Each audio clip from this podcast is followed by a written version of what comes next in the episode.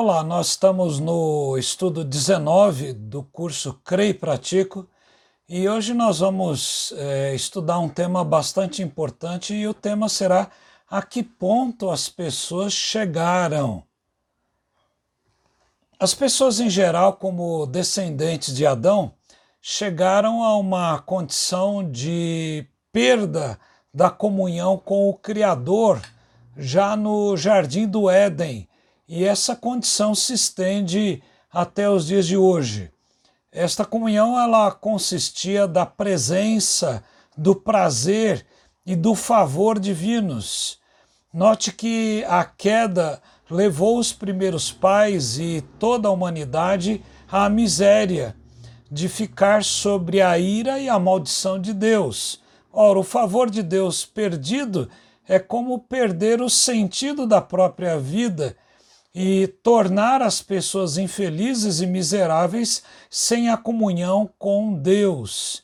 As misérias que resultam é, da queda podem ser é, de ordem externas ou internas. E as externas são as doenças, as perdas, como por exemplo de entes queridos, a, a perda do emprego, a, a perda da família e etc. E pode ser também todo o mal que existe no mundo. As, as misérias internas são o, o, viver cego espiritualmente, ter a mente, ter os afetos, ter o coração inclinados para o pecado. Ora, o castigo está na morte, no fim da vida e na eternidade sem Deus. A pergunta 19, ela, ela arrasou da seguinte forma: qual é a miséria do estado em que o homem caiu? E a resposta é que todo o gênero humano, pela sua queda, perdeu a comunhão com Deus e está debaixo é, de sua ira e de sua maldição. E assim ficou sujeito a todas as misérias nesta vida a própria morte e as penas do inferno para sempre. Como os nossos teólogos de Westminster, de 1648, chegaram a esta conclusão. Analisando a, a própria palavra de Deus, porque ela é a nossa regra de fé e prática, e, e, e nós vamos derivar todo o ensino ou essa interpretação da própria Escritura.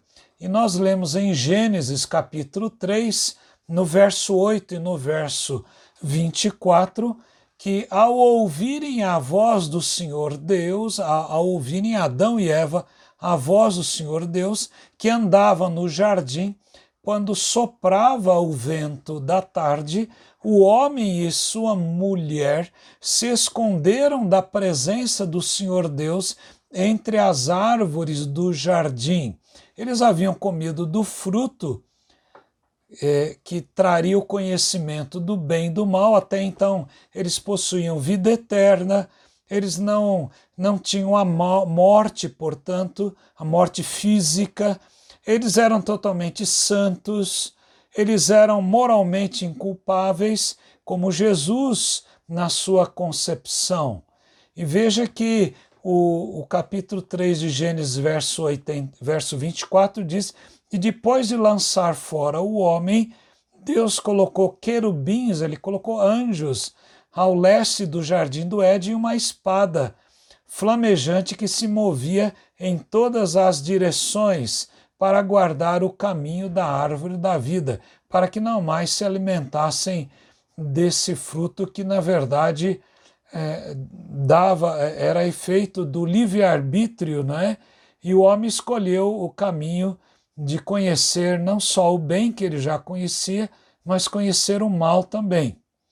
Paulo fala aos Efésios no capítulo 2, no verso 3, ele diz: é, Entre eles também todos nós andamos no passado, segundo as inclinações da nossa carne, fazendo a vontade da carne e dos pensamentos, e éramos, por natureza, tem uma versão diz, éramos como os demais, as demais pessoas, é, por natureza, filhos da ira, como também os demais, agora sim ele coloca aqui. Então veja que no passado, é, Adão, como era da inclinação da carne, é, fazendo a vontade da carne dos pensamentos, e como Adão, éramos filhos da ira, como descendentes de Adão que caiu comendo do fruto, e também os demais. Então veja que a linguagem que Paulo vai usar como natureza filhos da ira, né, da ira de Deus.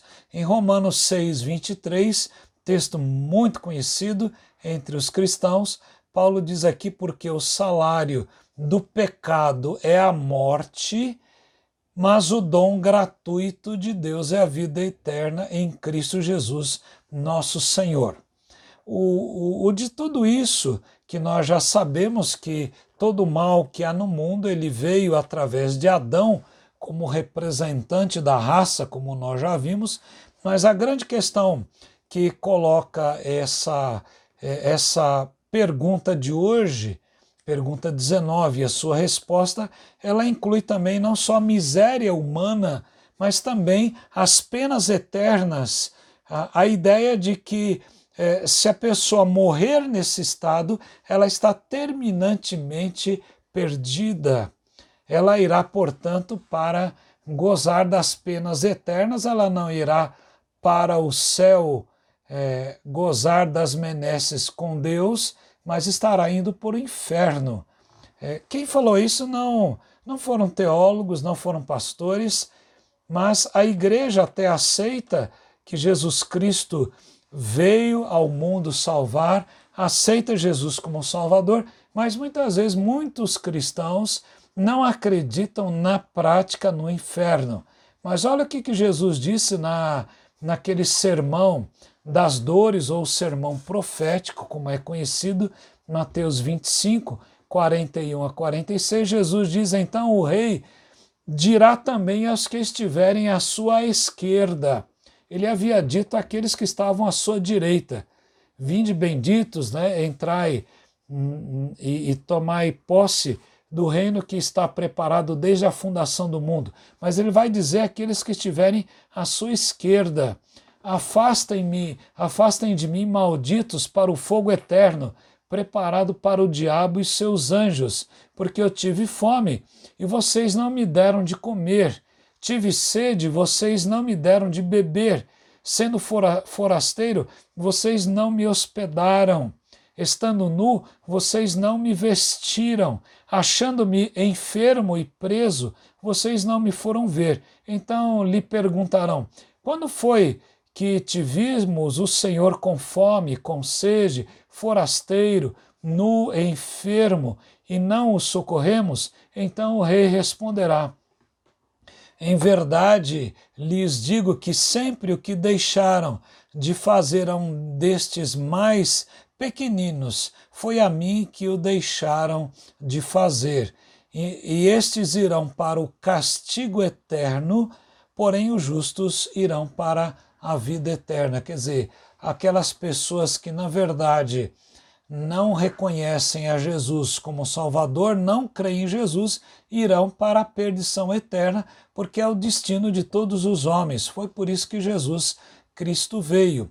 É por isso que Jesus também diz: quem crer será salvo, quem não crer já está condenado. Por isso eu te convido hoje a você que já crê, você alicerçar ainda mais a sua fé, mas você que não crê, você também hoje colocar Jesus no seu coração e Jesus na sua vida.